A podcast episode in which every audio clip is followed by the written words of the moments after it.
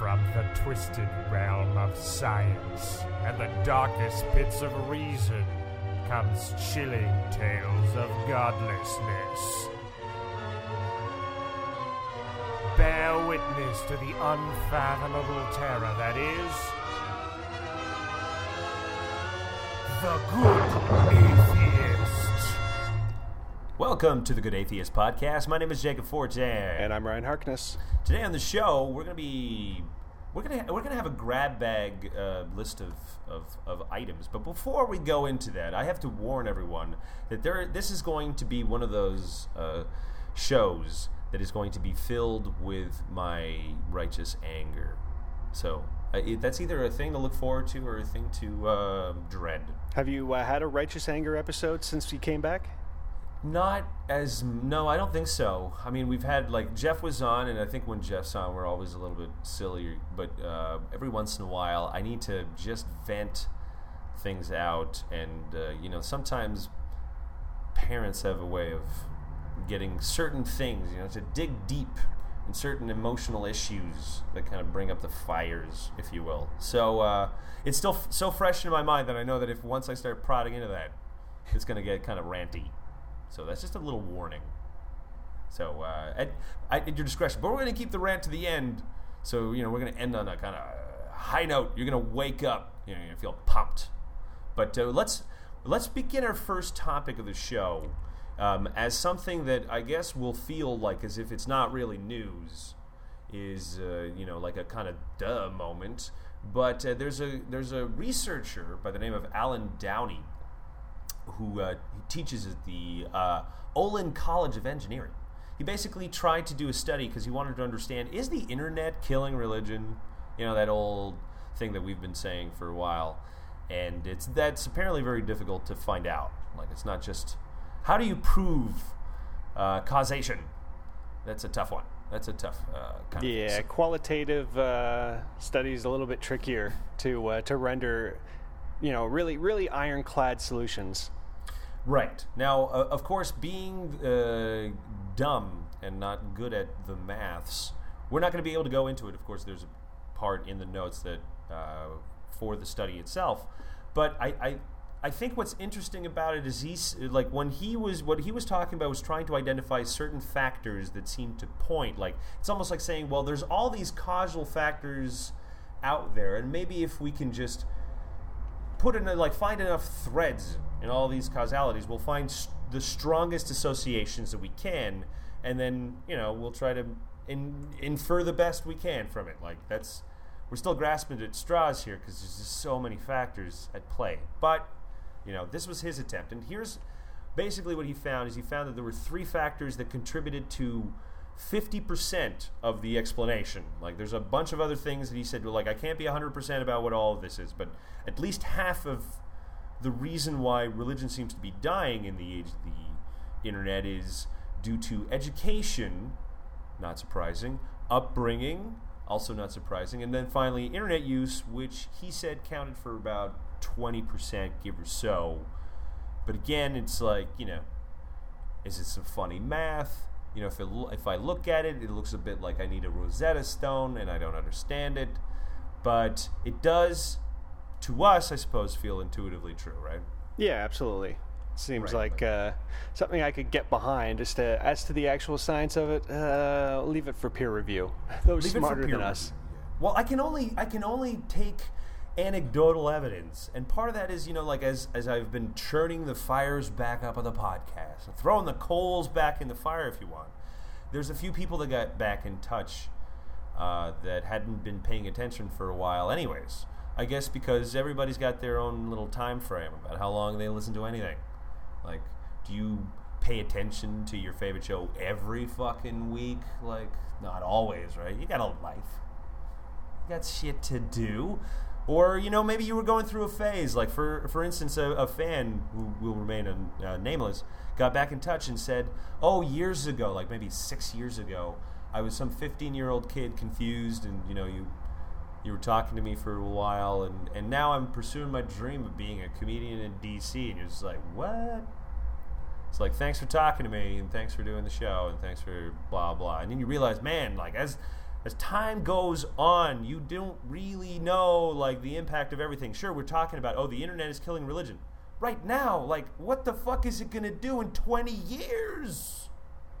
Holy shit. Like, I think it's just, we're only getting the first little blips of it, because it's hard for us to kind of really identify what's going on. Like, is there any in- internet historians? Like, is that a, is that a thing? Uh, I mean, historians typically want, like, you know, fifty years... To, to to give some breathing room so that they can, you know, establish what was bias and what was actually happening. So. Right. Okay, but that's fine. That was fine in a world where if you declared war on a country, it would take three months for them. No, no, like, that's fine. Okay, you want to go in fifty years at those time frames. Well, when a country can declare war in a microsecond, maybe it's time to change the... the the time frame that we apply. Maybe we should just have internet historians who just focus on a year-by-year thing. Just dissect the internet. What was it like in two thousand ten on the internet? What was it like in, you know, nineteen ninety-eight on the internet? I would like to know. I would like some th- synthesis. I would like some understanding. I feel like we're just all so busy trying to stay up to date with what's going on is that we have absolutely no idea of what happened. You know, we're still just being, like, catching up. It's like somebody saying, like, oh, I just found you out. I love the show. Well, there's uh, three hundred and fucking thirty of them or something you can go through. So we'll see you. We'll talk to you when you come out of your, like, show coma. Once you get out that other side. Yeah, exactly. See you on the other side. Maybe you won't like it so much at the end. I don't know. Enjoy my ups, my downs, my highs, my lows, my near marriages. Do you know what the tragic thing about finding us now is that you're going to just go and it, we're going to get progressively worse. That's great. Discover me backwards, will you?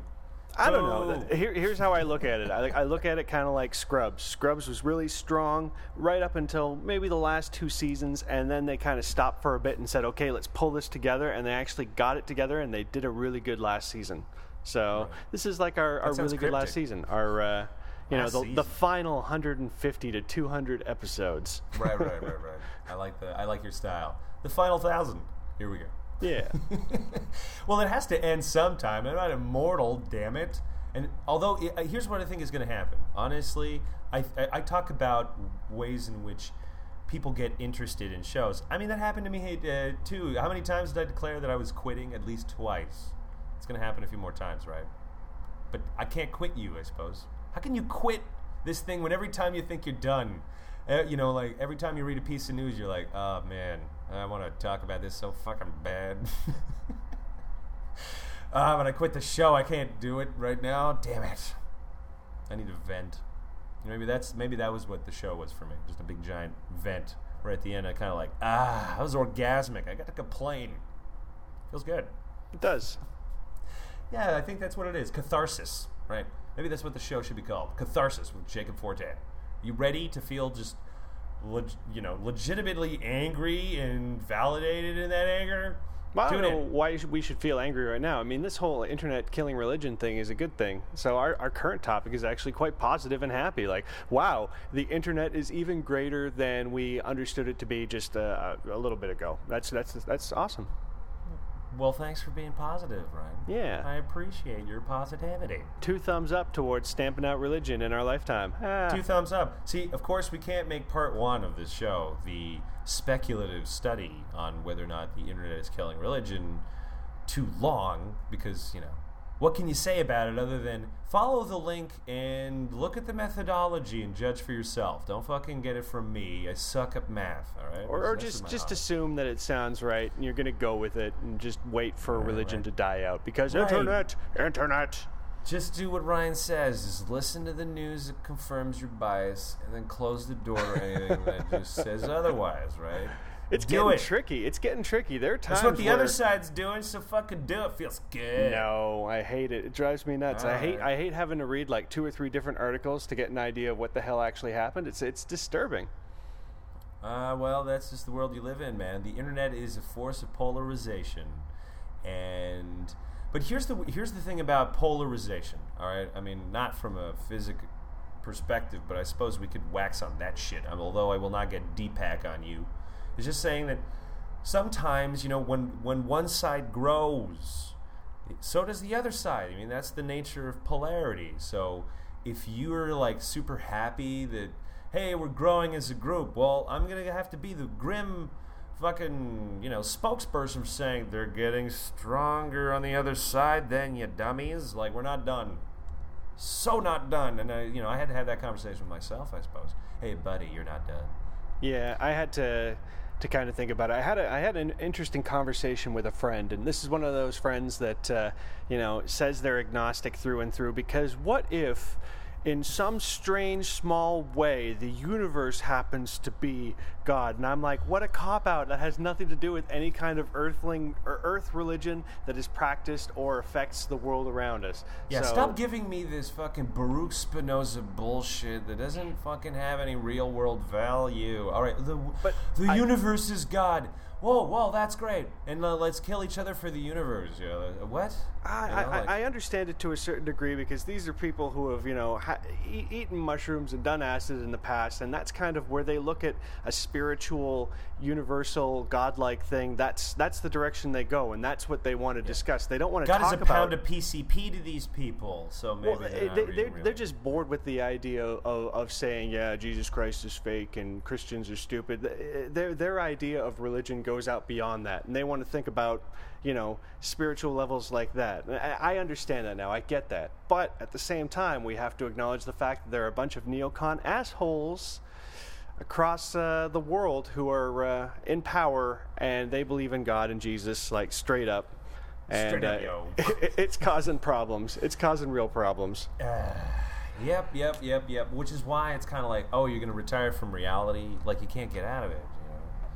So if you got a voice, you got to well, fucking... I, I understand. It's the same reason why certain people don't want to participate in, in, in politics. Sure, it means you're kind of irresponsible, but at the same time, you know, what are you going to do? Rage against the machine? Uh, spend your life uh, grinding yourself up against it? I, I don't want to waste my time uh, worrying about things that are not really up to me to change, or uh, not in my capability to change at this point in time. Can I just say that if we would have taken all of the what you had said and just dissected it into a poem, it would have sounded like it should have been a song. I don't want to waste my time, you know. And like, just saying, you know, we should. Yeah. Uh, it, it's it's so melancholic. Nothing matters, Jacob. Nothing's Nothing gonna matters. change. You don't matter. Nothing you do matters. The world will move at its own pace, and I hope you like how things are now, because they ain't changing for at least this fifty is, years. This is perfect for a part two transition, which is like quit.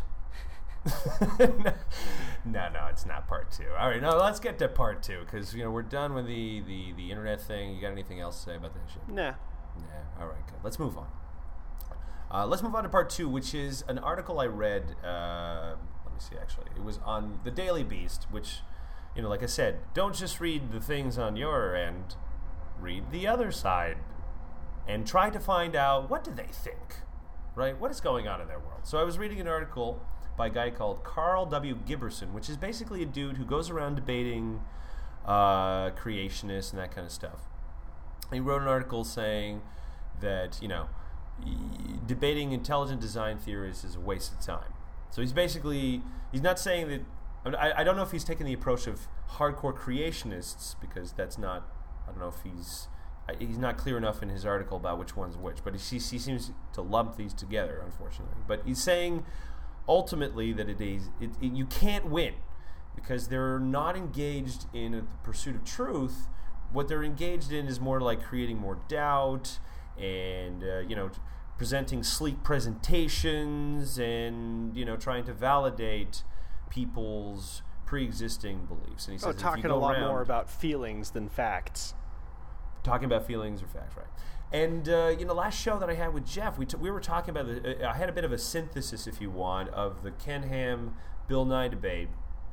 And uh, we, I talked to Jeff about that particular thing, and, and how I read Bill Nye's um, sort of post-debate uh, views. And, and, you know, we I was sort of like saying that, you know, I, I thought I agreed with Bill Nye that, you know, Bill, he's a specialist in terms of a science educator. So he's the, he's the perfect type of person to debate creationists.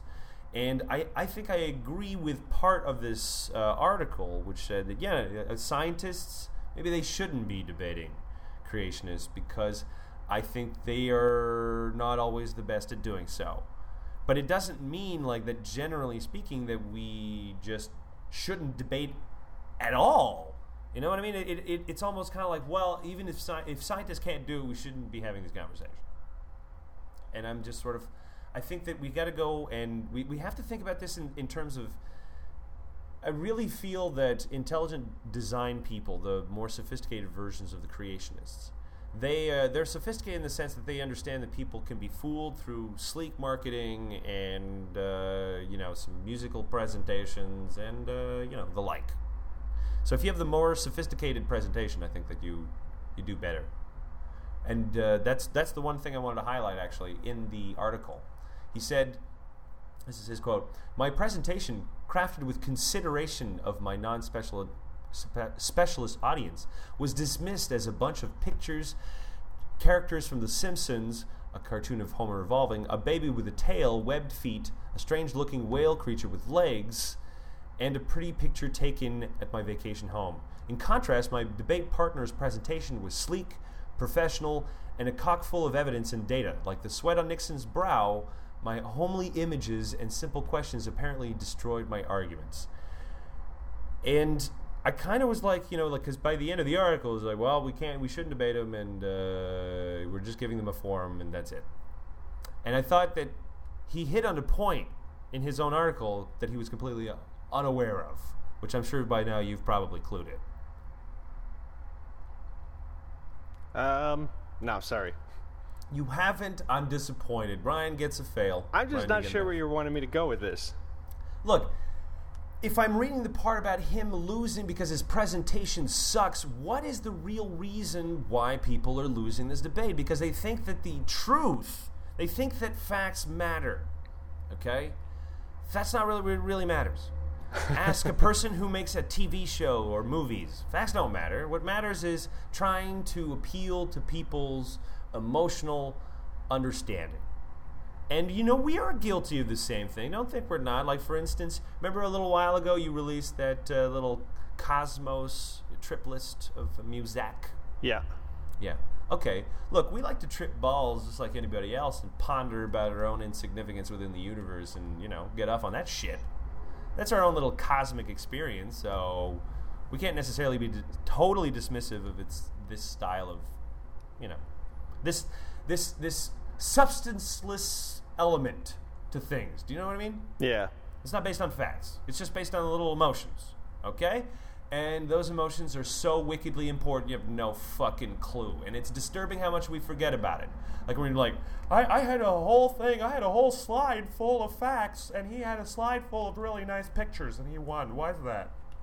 Why, why did that happen? I don't know. Maybe this Carl Giberson guy just, uh, you know, wasn't pulling his weight as far as uh, putting together Bill Nye-level arguments. And uh, because uh, the way I look at it is you put you put the truth up beside the bullshit, and uh, the truth looks pretty good, and even if people aren't willing to admit it, uh, the truth is going to look pretty convincing to them too. And uh, I remember reading a book that was about a guy who went to uh, Liberty University, that uh, that evangelical Christian university uh, down south. Oh yeah. And uh, he he talked about it with all of the students. They would have all they would have problems, like serious problems, where they just stay awake for like a night after the debate, going, "What the fuck."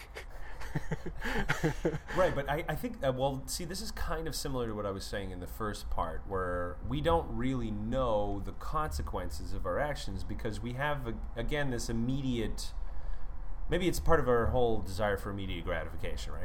At the end of the, ba- the debate, people asked, in, in the Ken Ham, Bill Nye was like, who won? And you're just like, are you serious? You're asking now? Right now, who won? I don't know. It takes time nowadays. So let's just go at a steady pace. We don't know what the future motherfucking holds, but I will tell you a few things. At least from my experiences right now of people getting back in touch, you know, being like, the, the the guy that I was talking about was just one example of somebody else that had just been like, oh man, I remember back in those days. Yeah, that was a huge thing for me, blah, blah, blah. And you just, and you're just kind of like, I, I was talking shit in a microphone. You know, I didn't really think about it much back in those days. So it's, I think it's really kind of foolish for us to, or for anybody for that matter, because the thing about this guy is that he is, prof- this is a professional guy, you know, debater. He argues for, you know, uh, uh, evolution, that kind of stuff. But here's the problem. What do you do when an ally is also kind of an enemy? Because this guy's not just any kind of debater, he's also really religious. You know, one of his books is about how can you believe in evolution and how can you be uh, an evangelical Christian or, or or or evangelize or believe in, you know, God and that kind of stuff. And I know that he looks up to, um, oh, what's his name again? Why am I suddenly drawing a blank? Uh, ah, he wrote uh, uh, uh, Finding Darwin's God. Why am I forgetting his name? Anyways. He's, he looks up to people who who, who, who essentially are religious and uh, try to defend evolution. And you're kind of like, all right, well, this is a friend, but at the same time, their defenses are they're not that good. You know? And so it's almost like you'd be like, step aside, buddy, you're still in fairy tale land. Yeah, yeah we need you to be, you know, uh, maybe not... Uh Maybe not at a Dawkins level of, of assholishness and making your points, but, you know, get it around the Bill Nye area. That was the, that was the whole thing I always liked about Bill Nye, is that he was respectful in his uh, disdain for, for for all the arguments he was swatting down. I know that. I think that's what's so great about him. I'm like, he's got a bow tie. You can't hate him. A bow tie and an honest face. A bow tie and an honest face, and you know what? He genuinely cares that people find out the truth, and he just doesn't seem to lose his shit. Now, here's the thing. I mean, you don't think that secretly I want to just sort of like, I want to totally get hammered with Bill Nye and watch him just lose his fucking mind on me. Because he's had to hold it in, like, it must be like holding a fart in for forty years. You know what I mean? Just let it out, Bill. Just, I want to hear it. I want that privilege. I'll keep your secrets, I promise. This is starting to get a little disturbing.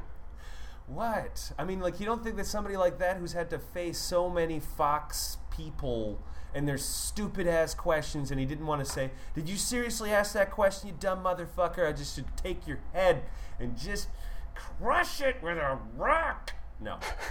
I think Maybe, we're we're you know. nearing that end period, though, where where this is still going to be an issue, you know. Uh, pollution is going to get bad to the point where, I don't know, maybe the sea levels will rise or something, and we'll realize that, you know, there's a mathematical equation that you can basically put down as to how bad we can fuck things up and uh, still get away with it. And anybody that ignores that equation and, uh, and you know, wants to add in bogus information like the Earth is six thousand years old is going to get shouted down once it's a life or death situation. All right, well, you know, I had an idea the other day for um, a kind of fantasy story which describes what we do to the environment, which would basically be this. A group of adventurers who are trying to defeat an undefeatable evil find the only solution that they can, which is to send this evil into the future, in the hopes that maybe the future can, you know, defeat the evil. And then they figure, we won, yay! So then everybody forgets about what everybody's supposed to do, and then the evil just wins really easily. Because, you know what, you can't, you gotta deal with the problem now. You don't send it to the future. It's not, it's not how you solve a problem. You gotta solve a problem. You know? So, uh, they're gonna make that a movie, you're gonna get an Academy Award, and uh, it's all good. Yeah, I just need a name. Sort of like, it's gonna be called Fucked Up. Wait, no, you can't swear. What about Future Senders? Yeah. No, I don't know if that's that good. From the past comes evil. From the past comes evil. I think we have a B movie. Oh, uh, yeah. I'm looking forward to my B movie career when I'm a, you know, sort of total drunken wreck. It's going to be great. You know, let's hope I don't get as huge as uh, any of those other drunken wrecks. Somehow, somehow, I, I wish that I can stay thin and be a drunken wreck. Hmm. All right, let's move on to the next thing. I think we're done. I mean, I, I've, I've covered this argument before. We need to debate these people. They don't go away, okay? But at the same time, like, it's, you know, I've had this, I've had this speech before where if the truth doesn't matter, what does matter? Well, public opinion matters. Um, presentation matters. The way that you do things matters. Yeah, I mean, let's not. Let's not forget that. Let's encourage people who are really good at things. Because that, if you were to ask me, like, what's as important to winning an argument? Is it the, the, the facts involved, or is it the way that the facts are presented? I think that they're, ju- like, the way that the facts are presented is equally important, if not maybe, like, sixty forty, honestly. sixty forty. And we're kind of like, we're, we're, we're, we're not batting that great because we're just relying on that forty to do the job for us. And I'm kind of like saying, like, hey, if you had a debate with a creationist, you know what would be great? If you had access to a really sophisticated design team that cared about the truth and also thought, you know what, you need to sexify your presentation a little bit because the fucking bad guys have a lot of money, tax-free money. But it turns out that even with that money, they, it's still Jesus junk. Fuck. I think the really talented people, they're all probably atheists, so they're they're herding cats. Hey, atheist designers out there, you know who needs help? Fucking debaters who are taking on intelligent design people. They need help. They need help with like a fucking P D F. How silly is that? But that's how you win. Your P D F look better. Man, is that depressing? Shit. We were supposed to be a positive show? No, angry show. Angry show. Let's move on. A little bit of both. Let's get real angry. I, I'm, I, I have a story of anger, but first it begins with my uh, Easter weekend. So let's let's ease into this one. How was your Easter weekend? Uh, it was great. I went to uh, Niagara Falls. Oh man, Canadian side, right? Yeah, yeah, of course. The American side sucks. Right. I mean, they, they endless articles about how the American side sucks. Go to Canada when you're going to go to the falls. Come on. Don't be a fool. Yeah, yeah, yeah. So uh, no, I think I saw a photo of you. Uh, At the falls. Oh yeah, my uh, my Australian cousins are up in their shutterbugs. So every single uh, every event, every uh, you know mascot that we pass by, every oversized uh, polar bear, stuffed polar bear, or et cetera, or, or or or dinosaur we pass, we take a photo of with all of us. It's not insulting. It's like going to Australia and be like, "Where are the kangaroos? I want to pet and molest a you know one of those koala bears. Let's do this."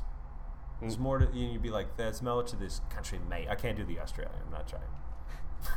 That was a good abort. That was a good abort. Abort. I know, eh? I'm getting fast at those. It's like my brain's catching up on me. So yeah, that was my uh, that was my Easter weekend. I uh, I spent it uh, in tourist traps and at an indoor water park. So can't really uh, complain about that. Indoor water park. All right, that's cool. I like that. That's the that's a good way to celebrate. I went to my dad's. Uh, which I had been long overdue. I mean, it had been a while, but it just turns out that going to the townships is a big pain in the ass. Like, there's no, there's no easy way to get my father's because I don't have a driver's license, and uh, you know, the prohibitive cost of going there is ridiculous. Like, when there's not regular bus lines and stuff like that, it's just, it's it's harder to travel uh, one hundred fifty kilometers than it is five hundred, depending on where which way you're going. Yeah, it's funny. Uh, it's funny like that, and there, there's really no inter intercity shuttling that that's really any good at all. That's what I've realized is that Canada sucks like that. Well, I mean, we're just such a huge country. The amount of times, the amount of uh, time that I spend traveling, let's pretend um, commuting in the city of Montreal. Uh, in one day is the same amount of commuting that it would take me to visit my father. But it's not as though there's a fucking train that takes you right there. You wished. If only we would have gone all train, we wouldn't be having this conversation. But the car took off. And this country was said, we want a lot of space. And that's because we got it. We want ridiculously, you know, I hate my neighbors. Get away from me or something. I don't know. So... we're spread out, let's just say. So it had been a while. So I, you know, obviously the opportunity came. I had some friends who were going uh, down, and it was going to be finally within my means. And so I'm there. And you know, it's funny because the thing is, I, I think that this, the the the good and the bad parts of my Easter weekend kind of describe the issues that continually pop up, the, the kinds of things that just never seem to go away. So. I don't know if you read this or heard about this. It's just kind of like the big piece of news that is eventually going to blow up because uh, it's got like newsworthiness written all over it. So essentially what happens, the Boy Scout have revoked the charter of a small troop for the reason that their troop leader is gay. And, of course, that's still a thing. And now, of course... if you were to ask me, is this kind of like the, the, the type of news that was just really kind of everybody was just trying to set up? It sounds a bit like a setup, all right? Like, let me just uh, say this first thing. It's a Methodist church. It was a female parish, uh, you know, like female-run parish. Like, these are Methodists, right? These are the fucking hippies of, like, religion. They're like, love everybody, blah, blah, blah, blah, blah. You know, well, how, how crazy. I know, right? Like a bunch of bastards. Let's just say they're not the, you know, biggest enemy in the world in in in kind of setting up like the world and to not suck. So, you know, and the troop is only like fifteen boys or whatever, but they they, you know, like they didn't hide this fact. They they were completely open about it. And, you know, I don't know if you guys remember, but recently the Boy Scouts said, well, it's okay for the Scouts themselves to be gay, but not for the leaders. And so now there's, they're in a really, this is a really tricky spot here. They're, they're opening a can of whoop-ass on the issue. Because, I mean, like, how can you do one and not the other now, right? Does that seem fucking ridiculous to anybody? Well, we're we're just living in that, that period of time where, you know, we're going to get about fifteen more years of this kind of stupid shit happening on a regular basis. At least fifteen more years. Because, see, when I was at... Uh, my buddy Carlos, who drove me down, had to uh, stay over in, in, in Whedon because we were we arrived late. Which, of course, sent my father into, you know, a great mood. Show up at midnight at a place where the guy goes to sleep at like nine thirty. You're going to get a pissy mood. That was how we started our weekend. We started off with a bang. So, um, but you know, uh, Carlos commented, my buddy commented, that my father seemed like he was very young, like he seemed in great shape. And he is in great shape. And you're kind of like, you know, there's a lot of people who are older now that are still in fucking great shape. Like shit. Like they're, they're, they're surviving. They're living for a while. And... You know, as much fun as I had going to my dad's, there was one, you know, like the final night that I was there, we had this massive argument about uh, homosexuality, which is the th- one thing that we have always arguments about, because he's of the, you know, that old school opinion. It's like, it's a mental disorder, and uh, you know, you start sweating at your brow and you yelling at him when maybe you shouldn't be yelling, because how dare he say something like that? And at the same time, you know, you love this man, and he's saying very horrible things, and that's not that's not a great weekend. That's not fun. Just a little reminder that your dad is a bigot. Yeah, exactly. Your dad's fucking. And, but the thing is, he, and and the part of it that angers me the most, but it's also that whole, well, facts don't really matter, and how do you break through to somebody like this? Is that, I mean, I'm not giving up. We have these arguments because I'm not going to let him think that I'm okay with that. But, you know, he's part of that generation, and I think that we, we've witnessed this, that saying, well, I'm the I'm the father. You can't question what I say. You don't know as much as I do. Yeah, that's that, that's over. That's over. Especially uh, depending on the dad. Like, my dad can, can kind of pull it off because he's still got, like, a noble elder thing going on, but... For the most part, parents have lost that shit. That that sheen is gone. Go to Asia if you want that kind of shit. Well, there's a reason why in the Bible they were like, stone to death any any child that thinks that. You should be stoned to death, Ryan. Yeah, that's that uh, very Start vocal elderly va- voting base. Yeah. They, uh, They're like saying, damn kids, get off my put, lawn. Let's put something in there that says they have to listen to us. Right, not edited by children. Definitely not edited by children.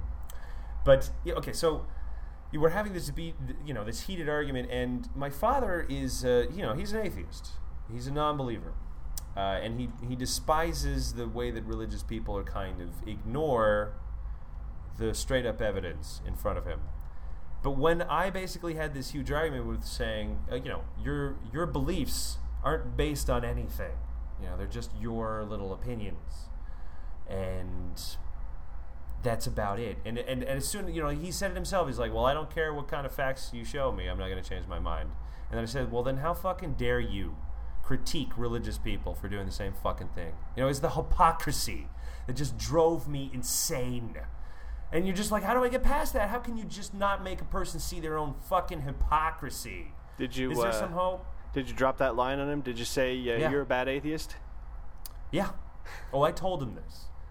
And, and you know, like, heart racing, just... And, you know, of course he's saying things that are true, which is being like, you're unfair to me, I'm your dad, how can you say things like this? But you're just saying, like, you don't know the things that you're saying. You know, you don't know that... Well, he's like, why are you so emotional? Why do, why do you raise your voice when I say things like that? It's like, because I love people who are gays. Fucking... Well, I didn't say that. swearing at him. But, you know, like, it's like, I, even if I would have said that, it would have been, like, meaningless, you know? It's just like, how do you get through to a person saying, there's a wall in, that you can't see beyond, like, this wall in front of your eyes, and I can't tear that wall apart. I don't know how to. It frustrates me. It angers me. And you realize, like, this is happening in a fucking million homes everywhere, and it's going to happen until I'm forty or fifty, because he's in amazing shape.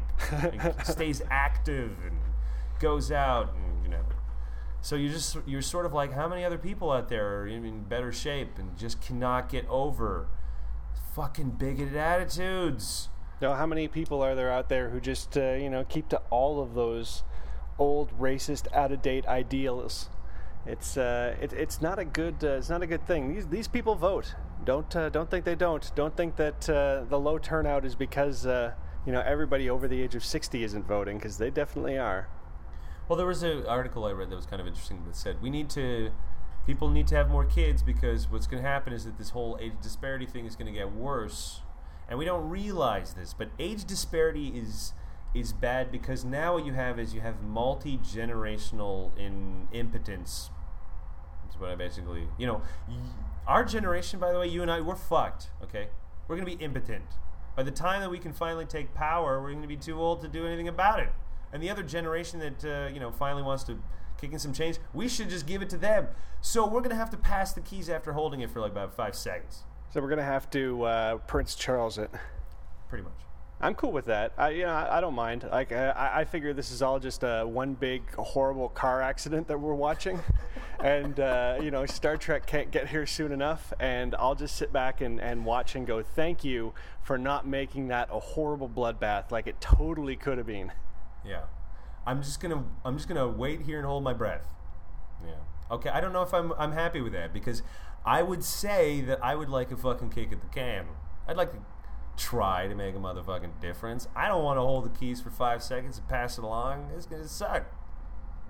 Oh, well, I think our values are still being pushed through. You know, we might not have any literal power, but we have a lot of uh, metaphorical power, in that our ideas are gaining strength and, and spreading themselves out there. You know, we're winning. The internet is killing religion. Ta-da. Yeah, but you don't see the future. I mean, ideas can be stamped out, can be crushed.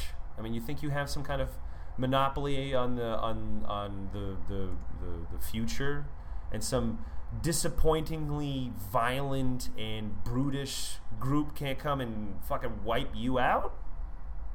Yeah. There you go. Or or a giant gamma ray just fucking eradicates you, and it all didn't matter. It's on its way, and you can't even see it coming, sucker. Yeah, but it's all on such a scale that I don't have to worry about it. That's the great thing about the universe. Oh, yeah. No, at, the, at the same time, you're, like, wondering, it, will humanity survive? But really what's more important is, you know, I need to find a girlfriend. Which is, you know, bringing it to the human level. Bringing it to the small level. You can't think about giant universal issues all the time. Shit, you're going to You have just got to think about getting your dick wet, son, because if you ain't getting it wet, no one else is getting it wet for you. Yeah, that's right. You got to put the effort in. The government, or the, the government, the universe, the, government. the universe will get its own dick wet. You, sir.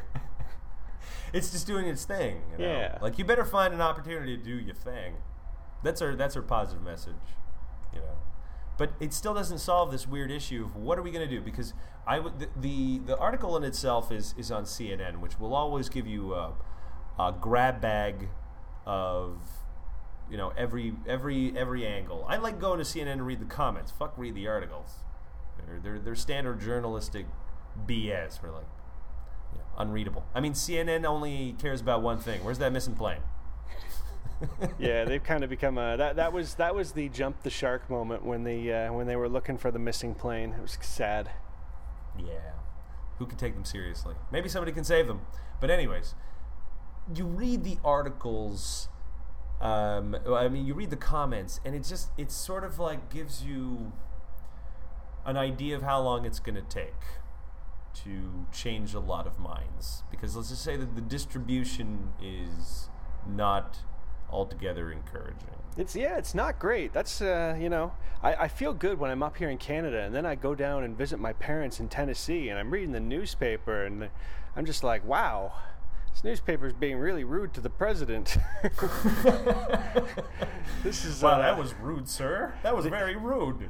The the councilmen from the, the town over are, uh, are, are are are banning like weird aids. It's like all sorts of crazy things are going on in America. Well, you, you heard you heard about that crazy website Stormfront and how many like a hundred murders have been traced to it. These are a bunch of racists that are helping each other murder other human beings for the color of their skin. It's like, or, or even their ideology, and you're just like, uh, I mean, or or that they're the, the Southern Poverty Center declared that there was almost five hundred hate groups in America, almost five hundred. To I think it was four hundred ninety-eight or something. That's actually pretty low. I'm I'm impressed. I can't believe anyone's saying that. Why is that everyone's response? Four, like almost five hundred. Oh, that's not that many. That's not five hundred people in hate groups. That's five hundred organized and, you know... Yeah, but I bet you it's a long tail where only, like, the first twenty are really any good. And then after that, it's like, you know, four hundred eighty people and their Firefly fan blog. Firefly?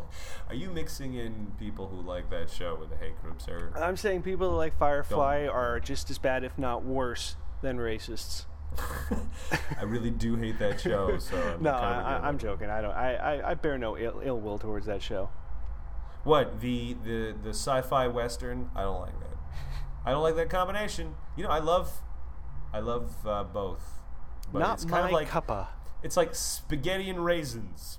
I don't like it.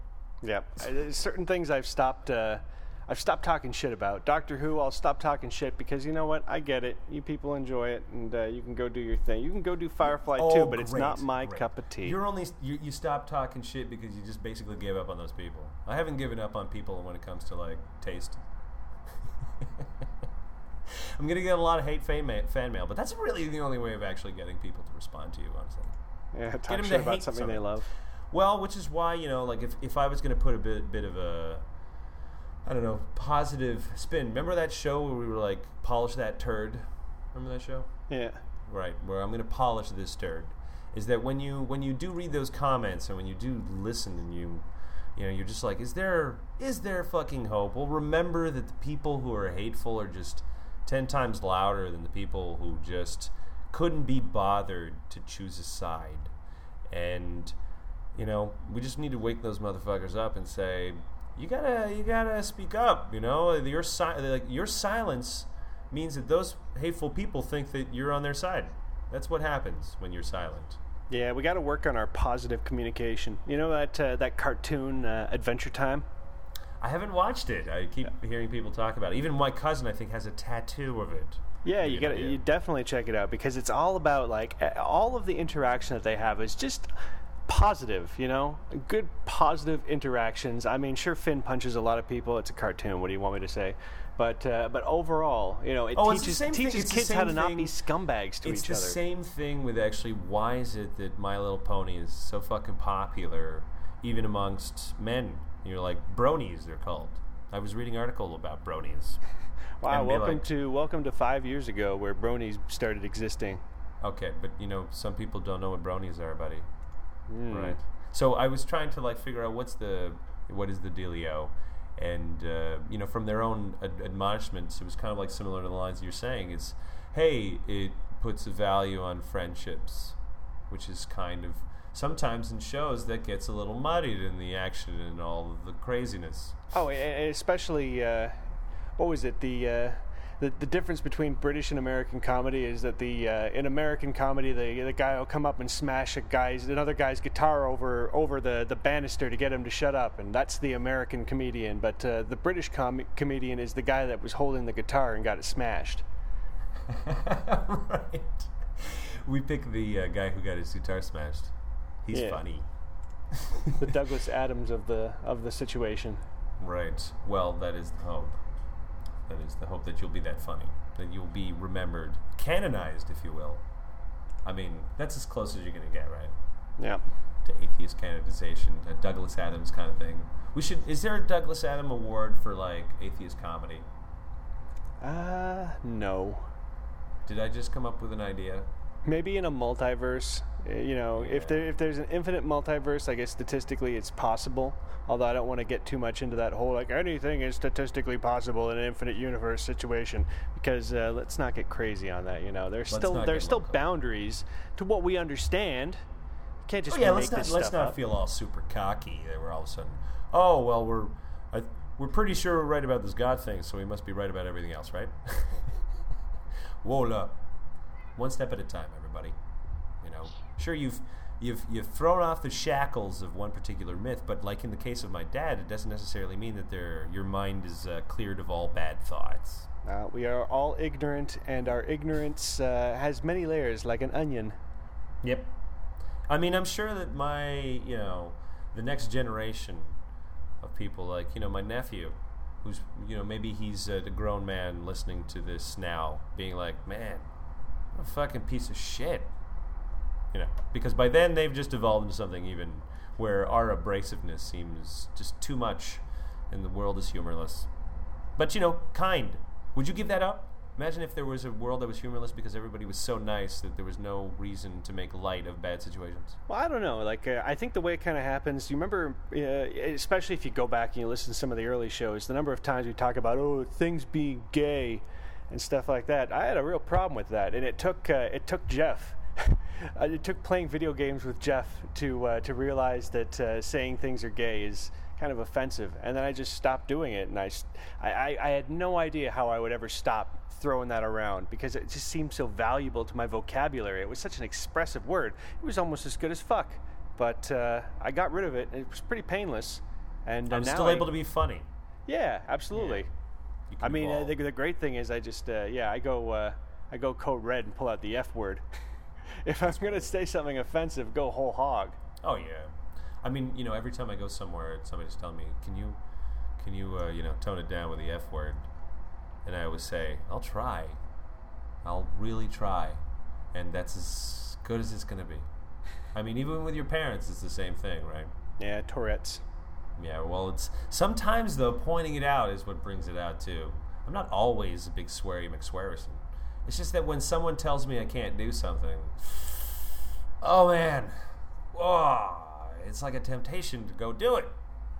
Why do you do that? You know, it's like, uh, but it's just like Romans, you know, it says in the Bible, we're all addicted to sin, Ryan. That's their that's their understanding of atheism. We just love sinning. Sinning is pretty amazing. Be like, hey, you you mean we like having a good time and not feeling this weird guilt that God has instilled in you people? I guess, I guess so. That's a really sophisticated understanding of me. Appreciate it. I, I only like having a good time, right? I'm, and also, by the way, that the Romans quote says that we're incapable of doing any good. So thanks, Dad. Yeah, exactly. We don't need that shit. And it, but this is what, you know, like I mentioned it because every time you get this religious person, they're like, well, there's a quote in the Bible about you guys, so we're done. I think I know you. Yeah, I'm I'm sure that uh, Saint Paul had a really deep understanding of what it's like to reject fairy tales. I don't think so. All right, well, you know what? I think that pretty much sums up the show. Of course, if you if you're patient enough to listen after the end music, you know there's a little bonus part. We do that. So be patient. And if by now you've tuned out and you're just asleep, well, you'll never know. Just going to talk into your ear a little bit. Who knows what subconscious things you'll carry on into your daily life. That's right. That's right. I'm going to tell you things like, you know, when the book comes out at the end of May, you're going to fucking buy it. You're going to fucking buy it. That's and when you do. Wake up, you should go to www.soundcloud.com slash bleepity bloop and listen to uh, my Atheistic Cosmos podcast. It's very science-y. Um, do you? Is there like a threshold of uh, listens that you would do like a second one? Because you're almost at like a thousand, so you know, could we entice you to like make another one? Well, the general the general pace of the shows is like one every two weeks or so, and yeah. uh, I figure uh, I've got a couple other things that I've, I'm kind of putting together right now, but uh, there's going to be a sequel. There, there's definitely going to be another one. All right. Well, if you haven't listened to it, again, there'll be notes in. Uh, in the show. So if you don't know how to access those, by the way, and you downloaded this with iTunes, go to the lyrics section and you're going to see all kinds of like little notes and U R Ls that you can cut and paste and stuff like that to go and do. So those are the notes, or you can go to the site, you know, the good atheist dot net, and just go to the, you know, we'll have, we'll post up the links so you can access it. And I'm pretty sure if you have Facebook, you can actually subscribe to it. So if Ryan updates, you'll know. And then you'll be able to trip balls. Isn't that what you want to do? Trip balls. It is pretty trippy. It balls is, can be tripped. I know. I like the I like some of like the um, the audio parts so you put in like, do you want to be a blaze or just a amber? You know. Yeah. It. Uh, uh, that, that's kind of what I was going for. Like last week, I was, or the last uh, last show that we were talking about, I was kind of saying, you know, none of these songs are, are specifically atheistic in and of themselves, but uh, they all sounded pretty universe-y. So I kind of lined them up and added some creepy quotes, and I think people will dig it. Well, um, thanks for joining me, Ryan, and I hope everybody's uh, super excited about the new shows. I'm going to be having some more guests on. I've been lining up a few guests. Some some of them have written books. Some of them are just young filmmakers or artists and stuff like that that I think are uh, pretty amazing that we should be supporting. You know, just kind of like building up the awesome atheist junk, you know, our own version of Jesus junk. Let's just do it. Let's make, let's make crap. Let's. Let's put it out to the universe. Do a good job with it. All right, with that, my name is Jacob Forte. And I'm Ryan Harkness. Have a good atheist day, everybody.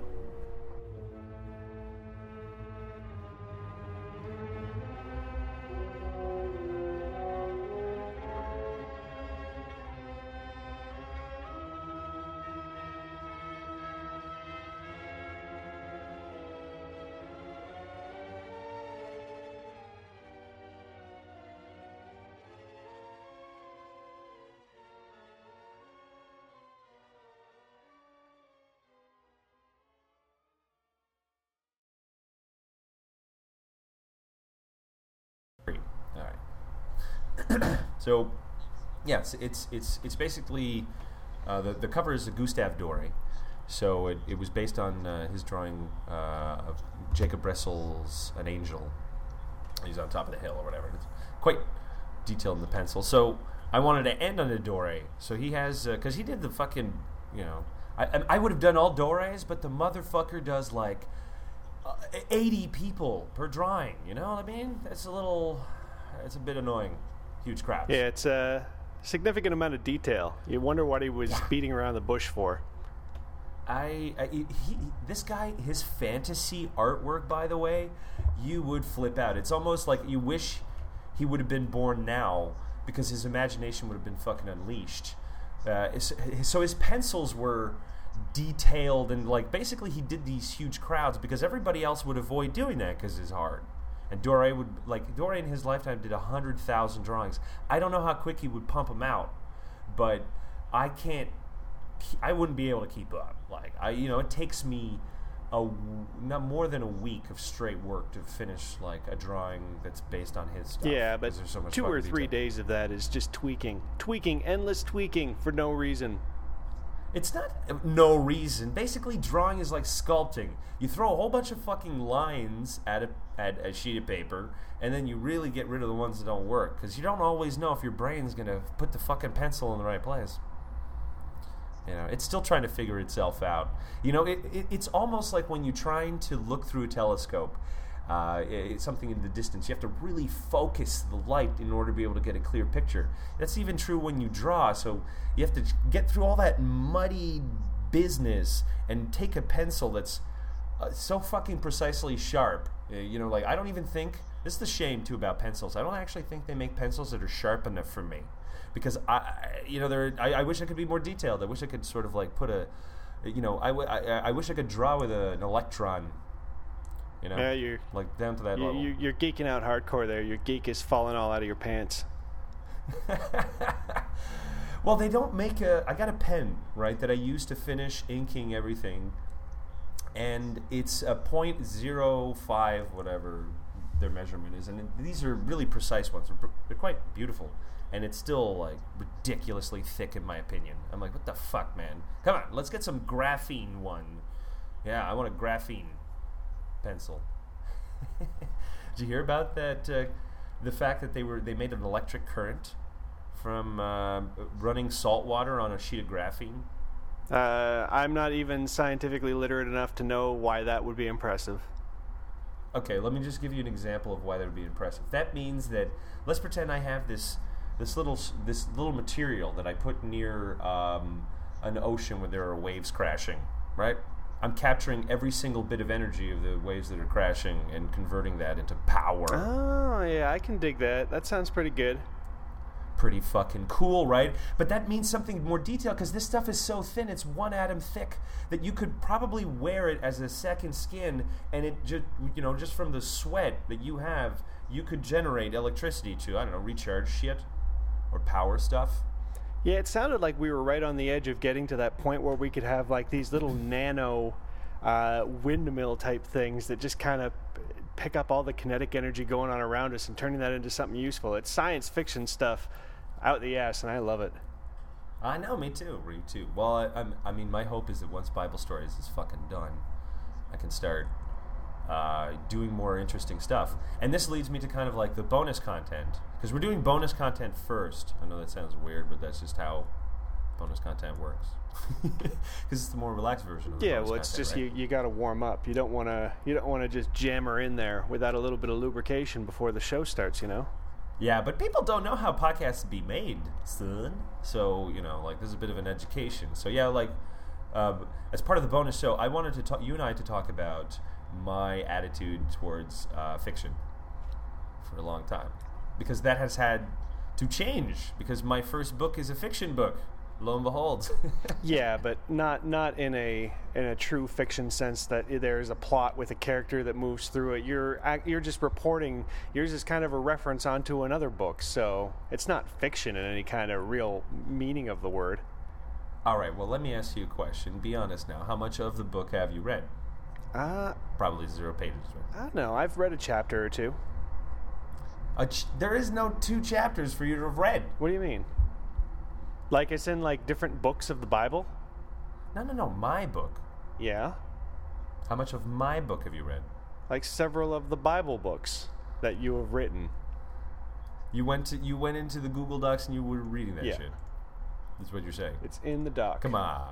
Come what? on. I've, I, I, I don't keep up like maybe I should, but I've definitely read it over the past, like, two years or so. Well, see, that's why I think you might actually be a little bit behind in terms of your reading, because I'm at third draft. I don't think you've been reading third draft. And that's where sort of the major changes we're going through, because I think that by then I understood what, you know, a little bit more of what I was doing, because before there was a kind of I'm just summarizing, which was the first draft, and the second draft was me kind of retackling it uh, paragraph by paragraph, not transcribing it exactly, but trying to be as close as possible, just for all the details and that kind of stuff.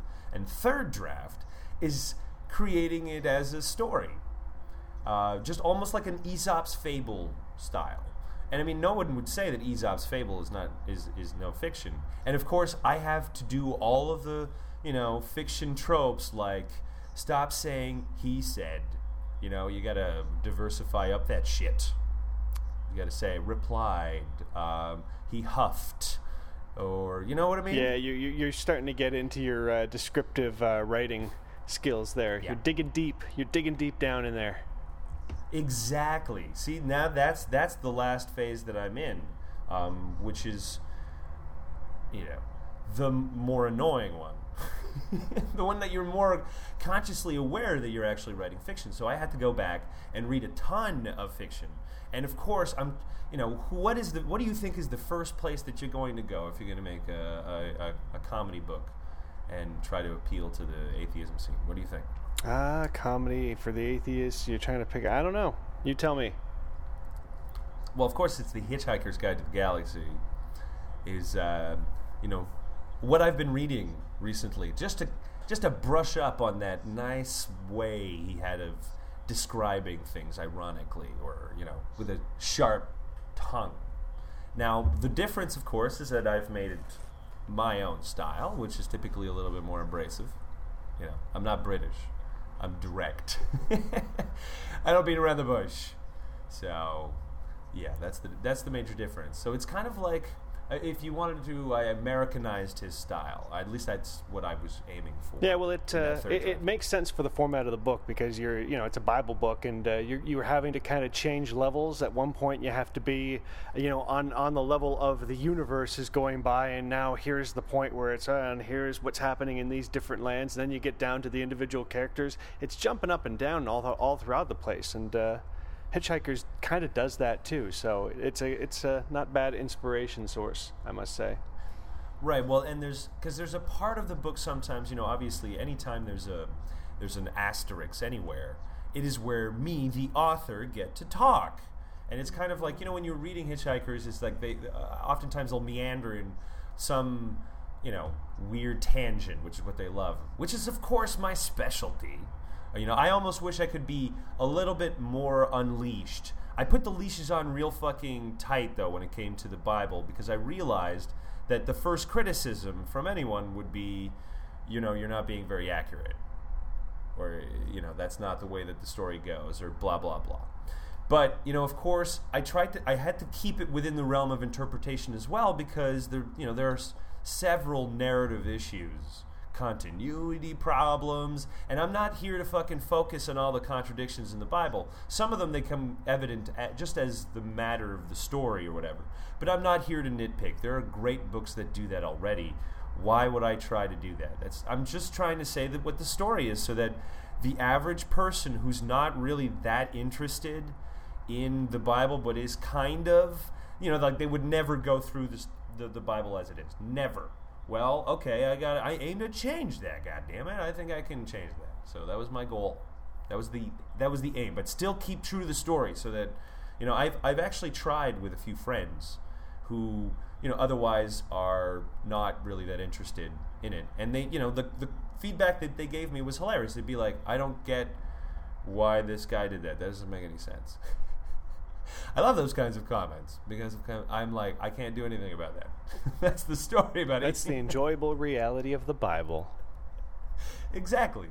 That is that is my own indictment. I'm like, here it is. Here's the story. So you you know, you could even go to your pastor and uh, ask him, or your former pastor, and ask him the, all the questions from the Bible that you previously had. Of course, you know, since since the book is being released as a trilogy.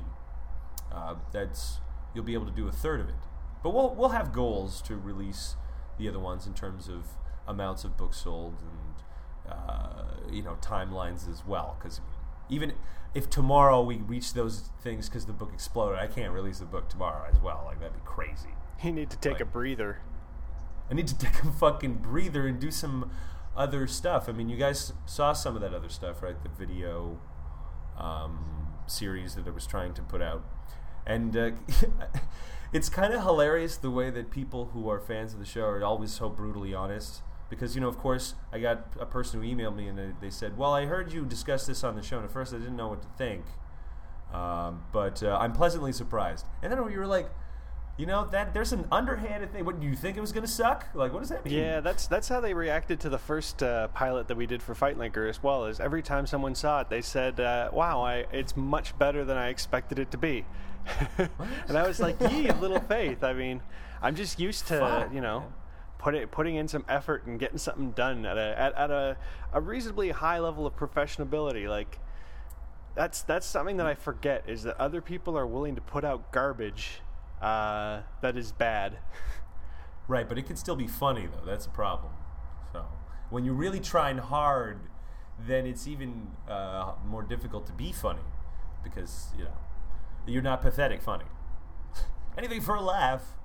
Yeah, when you uh, when you're trying to get laughs higher up off of your own uh, back. Yeah. Yeah, I don't know if that's always great, but um, you know, hey, that's the that's the pain of show business, and I think that I've decided, you know, as people, I think, you know, let, let's take my parents as a perfect example.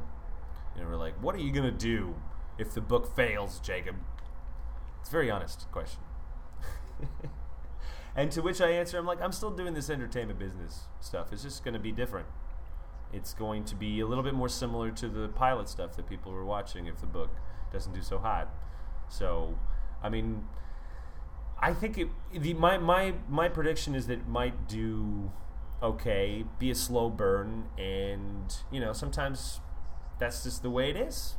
Word of, word of mouth takes a while when you got a book. It's not like you just listen to it for an hour and it's done. Right? Well, you're lucky you got the uh, the built-in crowd from The Good Atheist already, and uh, a lot of people from some of the other websites that you've been involved with too. So, you know, you get the word out, it'll slowly grow. And as we always used to talk about years and years ago, you'll finally have a product that just sits there in a store being sold, a physical thing that people can buy off of you.